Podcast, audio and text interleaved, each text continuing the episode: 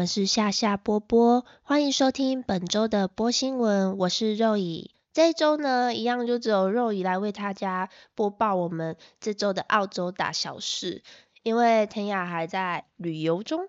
那我们今天第一则新闻是火车大停摆，那为什么呢？因为有青少年在铁轨上奔跑，对，又有人在铁轨上做一些蠢事。那在七月十一号的晚间，有两名青少年在铁轨上奔跑，导致雪梨北区的火车不得不停止运行。在韦佛顿发生盗窃案的报道之后，北岸警区司令部的官员在晚上八点左右，于火车站附近发现了一群青少年。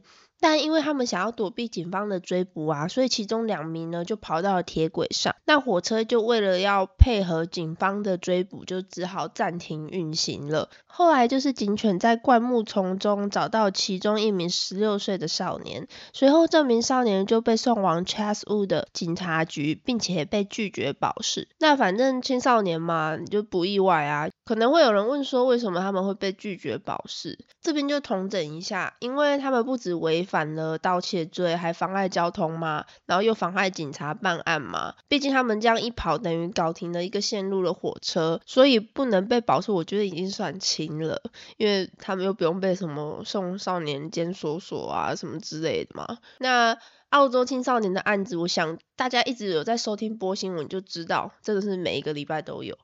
也可以，其实说就是每天都有层出不穷的案子出现呐。那可能你在亚洲，就比方说我们可能在台湾，我们会比较担心什么一些帮派分子啊。但澳洲我真的觉得最可怕的就是青少年。这边就提到，嗯，前几天我在准备要搭火车回家的路上，也是遇到一大群的青少年出去玩。然后火车进站的过程中，其中一个小孩就故意走在黄线外，就是你去搭台湾的火车也是一条黄线嘛。然后站务员都会在时刻的注意有没有人超出黄线，就以防有发生危险。那澳洲也是一样的，就是一样是有个黄线。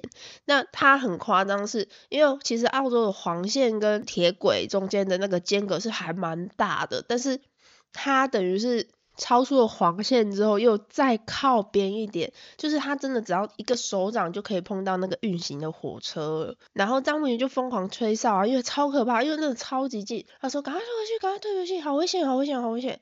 然后那男生当下听到哨音，然后跟他说 Go back, Go back, Go back，这样子也是吓到，然后他就赶快有先退回来，但是随后因为青少年嘛，他就觉得干面子挂不住。你干嘛叫我怎样怎样的？然后他就在那边一直骂说 bitch 啊，然后烂人啊，什么鬼啊这样子，搞屁啊这样之类。哦对，但是那个站务员其实是男生。那其实呢，在这之后，就是火车其实会慢慢的降低速度，要停下来嘛。然后还没停下来的时候呢，他又是再度又走出那个黄线。但是因为其实已经趋近于完全停下来的速度，然后张文就没有再再度吹哨这样。但是真的非常危险，所以就不知道他们到底在干嘛，非常恐怖。那就是如果大家有机会来到澳洲玩，就是尽量不要跟一群青少年去对视，因为他们真的不知道会做出什么逾矩的行为。这真的跟风俗民情有关系，我觉得就是自己要小心呐。那下面一则新闻是，儿童防晒霜因为分层的关系，所以被回收了。在澳洲知名的药妆店 Chemist Warehouse 中，有一款 Nature Instinct Kids SPF 五十加，因为不明的原因，该产品就有分层的情况产生，所以目前被全数下架，然后回收了。那什么是分层呢？就是很像我们平常在超商喝的那种柳橙汁，是不是就是果肉会有沉淀的情况？那这种时候，通常在产品上面，它就是说，哦，你要记得摇匀之后再饮用啊，就是这种情况啦。你就是可能会看得出来说，哦，下面是一层沉淀物，然后上面是水这样子。可是这个东西呢，如果发生在儿童的防晒乳上，它就是不行。然后，所以澳洲的药妆店就决定将该系列的产品五十毫升及两百毫升的两款全数回收。那为什么要收回呢？就是因为这种分层的产品是不能给予适当的防晒保护力的，所以没有办法使用哦。那受到影响的序号分别是九八五一九以及九八五一八，使用效期是到二零二五年的十一月。那如果你有购买到该产品的听众，记得要去退货哦。这边也告诉大家，在选购防晒商品时，SPF 系数是需要靠商品有正确的混合才有使用上的效果。所以如果你的防晒乳已经开始分层，那就建议你直接重买啦。晒黑是其次，主要就是抗紫外线才有意义嘛。如果你因为防就是这种东西分层了变质了，然后你得到皮肤病，然后你花了那么长时间擦防晒乳，真的是做北刚。那澳洲这方面也其实做的不错，因为像台湾我们可能会贩售一些不只是抗紫外线，也比较抗黑一点的防晒产品，那他们这边就会比较着重于环境的影响啊，身体危害比较轻的产品来贩售。所以有时候其实比较没有那么抗晒黑，但是好处就是你可以知道他们这里贩售儿童所用的产品是真的比较可以确保说不会伤害小孩皮肤的，然后也比较天然的产品这样。所以像这种产品会失效啊什么的，他们就是为了确保你不要用，赶快拿来退货吧，我们没有关系。对，那下面一则新闻是澳洲人目前在非必要的产品消费上逐渐减少。那为什么会这样呢？造成这方面主要原因就是因为生活消费的压力太大了啊。这个问题我们其实很常讲，虽然说今年澳洲政府有提出加薪，基本时薪也从原本二十一变成现在的二十三块钱的澳币，可是这个不代表说可以足够去支付我们现在的一些生活支出，比方说房价啊。像我这几个礼拜其实还一直有在看相关的租屋资讯，不过从二月到三月涨价之后，其实真的没有再掉下来了。虽然这几周我其实有常常看到一些报道说，哦有在控制房价的恶性增长啊等等，但其实都没有变。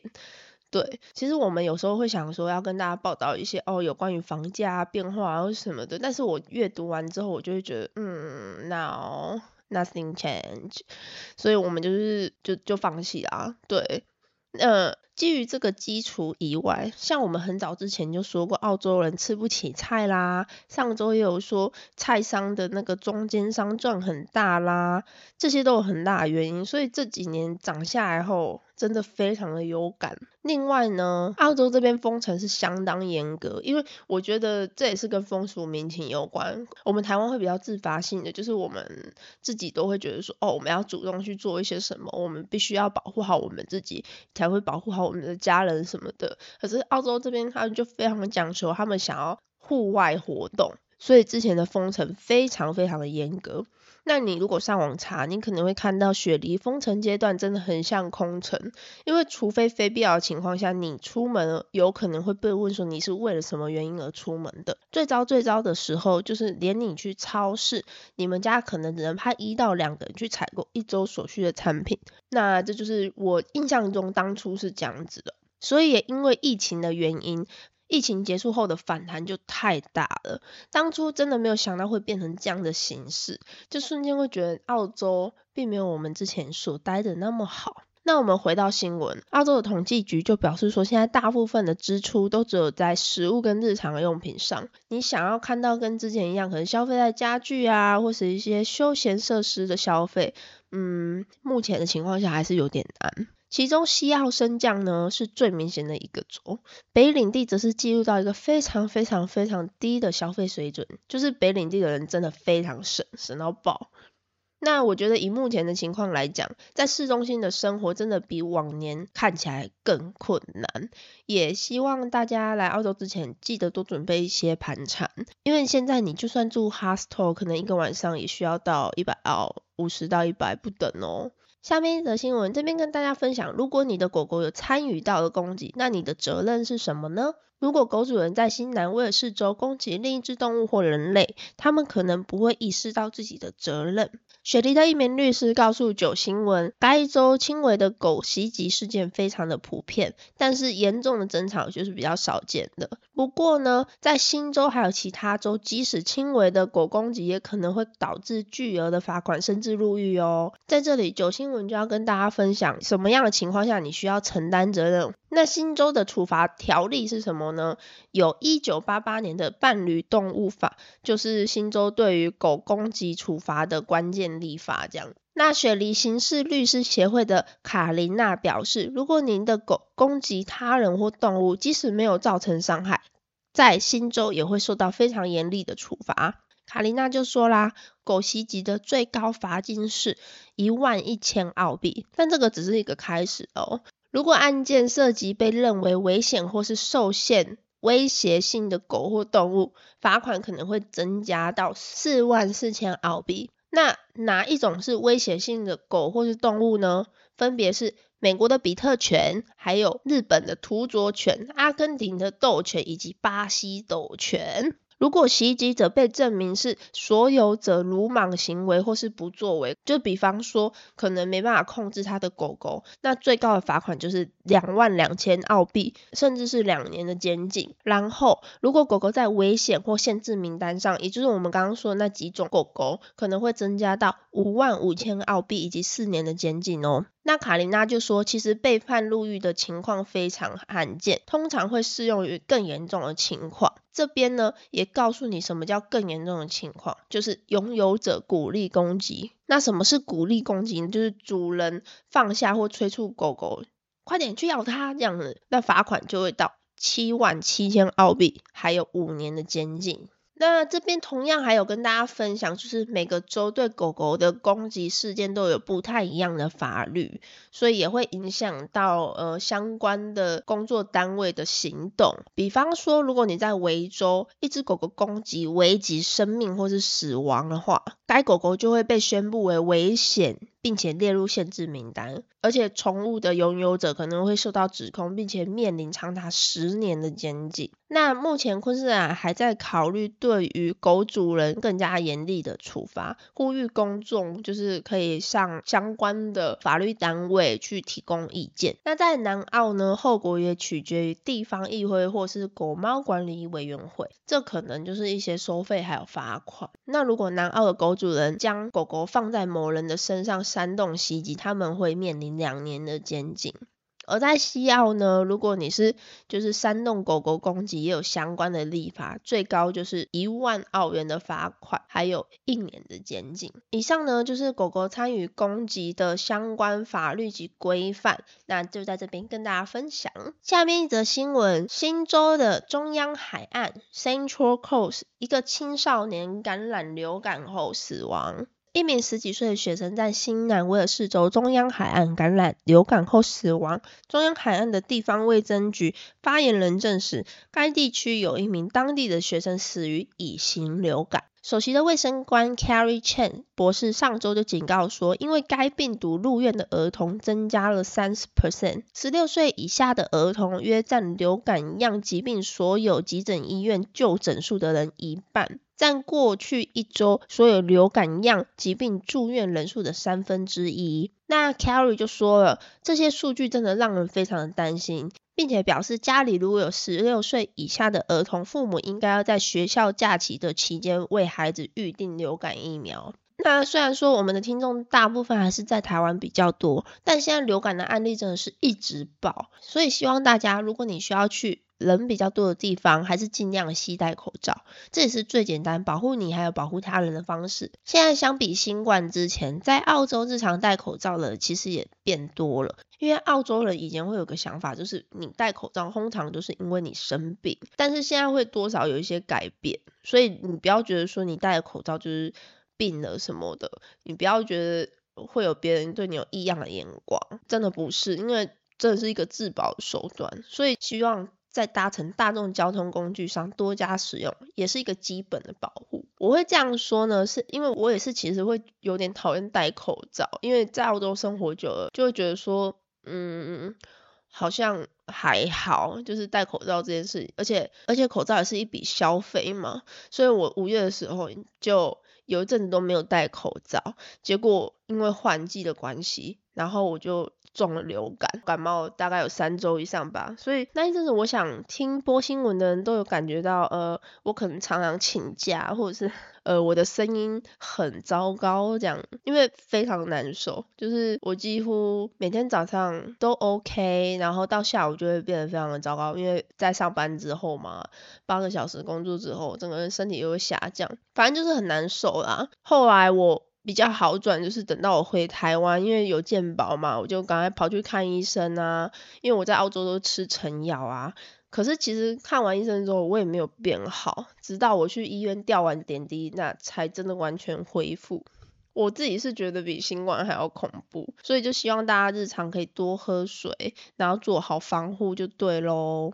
下面一则新闻：雪梨西部的一场大火，造成一位老年夫妇在家中丧生了。一对老夫妇在雪梨西南部的一场房屋火灾中丧生，促使当局警告冬季发生火灾的风险增加。七月十二日上午六点四十五分左右，紧急救援电话接到了火灾报警，新州消防还有救援局立即部署了二十四名消防员及六辆消防车赶到了赶到的 Witherill Park 一处的地址，他们发现房子还在烧。立即部署了二十四名消防员，还有六辆消防车赶到现场。那当消防队员抵达时，他们用工具强行进入家中，并且在家中找到一名八十一岁的老先生，还有一名七十五岁的老奶奶。那消防员赶紧把这两名伤者抬到外面做了心肺复苏术。那在救护车赶到之后，这对夫妇还是在现场被宣布了死亡。两名邻居在试图救助这对夫妇的过程中吸入了浓烟，其中一名男子已经被送往医院接受评估。消防队员继续扑救，于上午九点半左右，终于将大火扑灭。新州火灾调查还有研究部门的专家正在与新州警方合作，确定火灾发生的地点及原因。那这场悲剧及时提醒人们说，冬季房屋的危险增加了。电热毯及加热器应该每年检查一次。任何在大门进行安全强化的人都应该要有一个火灾疏散计划。那什么叫做火灾疏散计划呢？第一点就是你必须知道你的钥匙在哪里，然后你也必须要有个。有效的烟雾探测器。那这对夫妇的家就是因为缺少了这些的防雾设备，消防队员就被迫动用设备才可以进入房子里面。那前面有说嘛，邻居有试图进入，可是呢，因为门窗都有那种非常强硬的安全装置，也因为这样没有相关合适的工具，所以靠双手根本没有办法进去的。那这个事件呢，使今年冬天新州住宅火灾死亡。人数达到六人，就是前面已经也是有火灾失事的情况，然后也是有人上升。那当然，在防盗的过程中，因为你要防止小偷去进入你的家，所以你一定会加装一些比较呃严格一点的设备。去锁紧你的门窗，对不对？这是当然没有错，可是最好还是要安装一下这个火灾烟雾探测器啦。因为虽然有时候其实还蛮烦的，比如说你可能在家里煮菜，然后烟比较大，有可能就会触发警报。可是说真的，我们还是多少需要这一类的东西，然后来去确保你觉得不太可能发生的事情发生。因为有时候事情就是会发生的出乎意料嘛。那现在大家通常在澳洲。家家户户都会有电热毯啊，或是小型的暖气。大家记得在使用的时候要非常小心，就是你应该要好好的检查说里面有没有什么问题这样子。下面一则新闻，火车又再度延误了。周四下午，新州通勤者在 T1 的西部线、T5 线、T1 的北岸线，还有 T2 的内西线再度延误。那造成延误的原因是一名负责 T1 还有 T5 线路的信号员请病假，从而造成了骨牌效应。由于延误，新州的反对党就呼吁下周一为通勤者提供铁路网络免费旅行日。那就是反对党就说啊，总理还有交通部长，你需要站出来对现在的事情负责。那反对党还说，交通部长发起了一项审查，承诺修复雪梨的火车，但我们所看到的只是给通勤者带来更多的不便。而且现在由于一个人打电话请病假，导致火车系统无法运行，这个我真的要大。大大大大大的给反对党一个赞，虽然我不能投票。那代理交通部长约翰格雷厄姆表示，政府不会提供免费旅行日，但会确保服务不会再次中断。听你在屁，抱歉，太气了。格雷厄姆表示呢，导致九十分钟中断的一个关键问题是学校假期还有病假。新州交通代理部长助理霍华德·科林斯表示，雪梨火车团队将彻底审查名单，以确保网络有足够的覆盖范围。我们相信这个问题不会再重演。这是格雷厄姆说的话。点，这边要请大家画重点。那我们接下来一个月，我们好好来看。但格雷厄姆跟克林斯都解释说，信号操作员都是训练有素的员工。那为什么会这样？就是因为他们缺人呐。他就说啦，因为信号员就像空中交通的管制员一样，都是非常专业的人士，培训这些人需要一年多的时间。我们不可能让任何人坐在办公室操作安全重要信号的通知控制系统。那反正他们现在就是说，sorry 啦，我们又延误了，sorry 大家，sorry sorry。那我就觉得说，你在公开桥。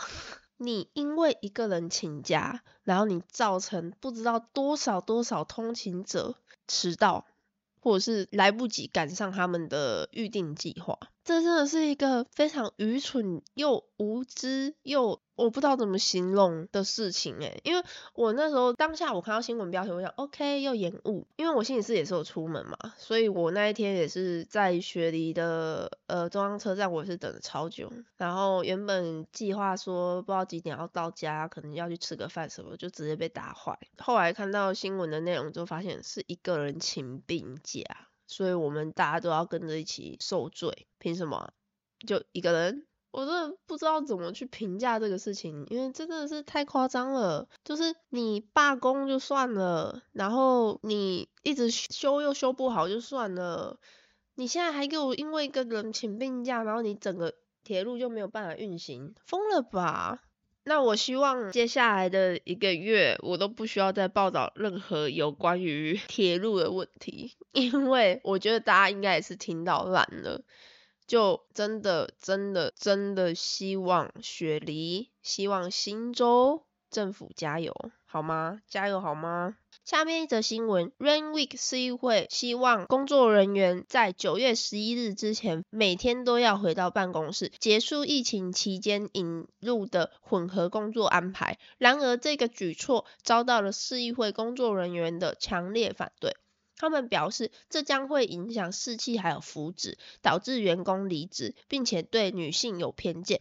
那在工作人员上个月发给兰德威克市议员的一份邮件说，取消在家工作安排对女性造成了不成比例的影响，而且女性通常承担着大部分的护理工作责任。这封电子邮件中还表示，这一个决定危及了市议会留住还有吸引优秀员工的能力。邮件说，这个决定没有考虑到员工的影响、家庭的承诺、心理健康还有福祉、通勤时间以及当前经济危机期间带来的经济负担。发展还有环境专业人员协会。秘书罗伯逊说：“强制返回办公室让工作人员措手不及。”他质疑市议会是否有证据表明说混合工作对生产力、客户服务还有工作满意度有影响。工党领导的市议会最初希望员工在七月三十一日之前返回办公室，但是推迟到九月十一号，让人们有更多的时间准备。市议会就发言啦。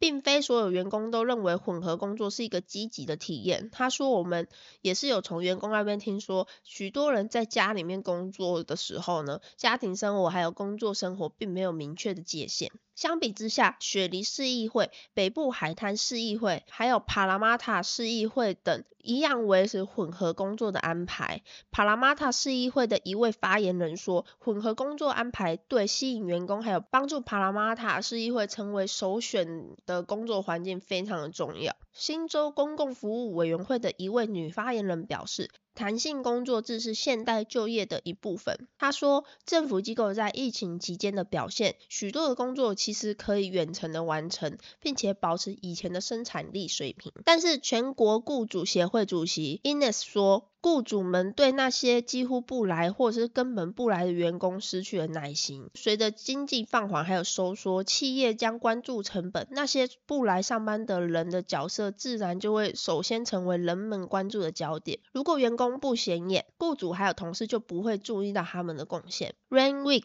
副市长潘多尔菲尼表示。要求员工每周上五天班的规定仓促无理，与当代劳动力实践的研究不一致。他说：“如果那是我的工作，我可能会考虑离开。”他还说了，有充分的证据表明，女性还有护理人员受到不灵活的工作安排影响最大。另外，他说想要取消弹性工作，其实就是因为 Rainweek 市议会中大部分以男性为主的管理团团队在推动这样。那不知道大家对于就是居家办公有什么想法或意见？因为我并没有在居家办公过，因为我不是做这一类性质的工作嘛。但是就我知道而言，居家办公其实。算还 OK 的，因为其实像有一些部分的企业，其实也是仰赖线上的通讯系统去开会嘛，所以其实你在公司做这件事情与在家做这件事情，我觉得并没有太大差别。而且如果你使用线上的通讯系统的话，你会每个人都有每个人属于自己的视窗，那你相对的你各自报告的话，你会显得比较显眼，就是说哦，我知道这个人是谁，那他现在正在跟我说什么。我觉得相比之下，你面对面的谈，当然有面对面的实质影响力。比如说你在做一些 presentation 简报的讲解上，当然你如果是以面对面的方式，你的动作、肢体动作、肢体语言会有更加的生动或者什么的。但是现在网络非常的发达。如果你使用网络的方式，会让更多人其实有些更专注，也更了解你的报道内容，也更了解今天的开会内容。我觉得并不会说不好。所以像我朋友的工作环境是，可能一周可能有一两天会是居家办公的情况，也不是说每天都在家。我觉得并没有什么不好诶。那如果有人持有反对意见的话，也欢迎在本集的意见栏。给我一些意见，因为我很想知道，就是关于这方面大家的喜好，因为我个人蛮好奇的，那就希望可以听听看大家的声音，这样记得给我们一些留言啦。好的，那来到本周的趣味小新闻，无泪洋葱将在 Woolworths 上市，刺激性化合物的味道将减少，而且也会更甜哦。那这边就告诉你啊，为了切洋葱而哭泣的时代已经过去喽。新品种的洋葱将让你不会流眼泪。自一九八零年代以来，科学家们一直致力于研究不会让人流眼泪的洋葱新品种。通过现有的天然刺激性较小的洋葱进行杂交，生产出了含有较少引起眼泪还有刺激性酶或挥发性化合物的洋葱。Woolworths 超市水果还有蔬菜部的总经理特纳说：“新品种的洋葱这些刺激性的化合物在。”收成之后还会继续减少，而普通的洋葱在收成之后，刺激性的化合物会继续的增加，就是一个完全不一样的状态。那新品种的洋葱也不会那么刺鼻，不会刺激眼睛，但是还是会有洋葱的味道，只是会比起普通洋葱还要更甜一点。不过烹饪后的味道和普通洋葱其实就是蛮相似的。那目前呢，这个品种已经在南澳种植了，产量还是很小，最初只会在七月到九月期间，在新州、维州还有首都领地。的 worse 超市有贩售。现在这种无类洋葱在海外其实也是有种植 worse 将进行市场测试，看看澳洲人对这个产品的需求还有接受程度有多大。这种无类洋葱将以五百克的包装出售，售价为五元。而标准的棕色洋葱，根据包装不同，在网上的售价为每公斤两到三块澳币不等。过去四年，南澳东南部的 Dorling Produce 一直在种植这一种洋葱。农场经理多林说，这种洋葱的产量和要求与其他普通洋葱相似，不过由于优质性质，需要更加小心的处理。它们有非常特定的生长时间段，因此农场一直在努力寻找播种的最佳时间。如果播种的太早，则会截止；如果播种的太晚，就就会没办法收获了。过去四年来，农场一直有与育种者合作，他们现在就是说，我们终于成功啦。那我也会去帮大家看看，是不是真的有无类洋葱开始贩售。我是觉得蛮有趣的，但是我觉得无类洋葱跟普通洋葱，如果少了流眼泪的话，它是不是就是就不会辣辣的了？那没有辣辣洋葱还是洋葱吗？这一点也是值得探讨。那如果真的有找到，我可能也可以买来帮大家试试看看，吃起来怎么样。那今天的新闻就到这边结束啦。喜欢我们的听众呢，记得追踪我们，然后给我们五颗星星，也别忘记收听我们每两周的故事，还有去追踪我们的 Instagram。那我们就下周见喽，拜拜。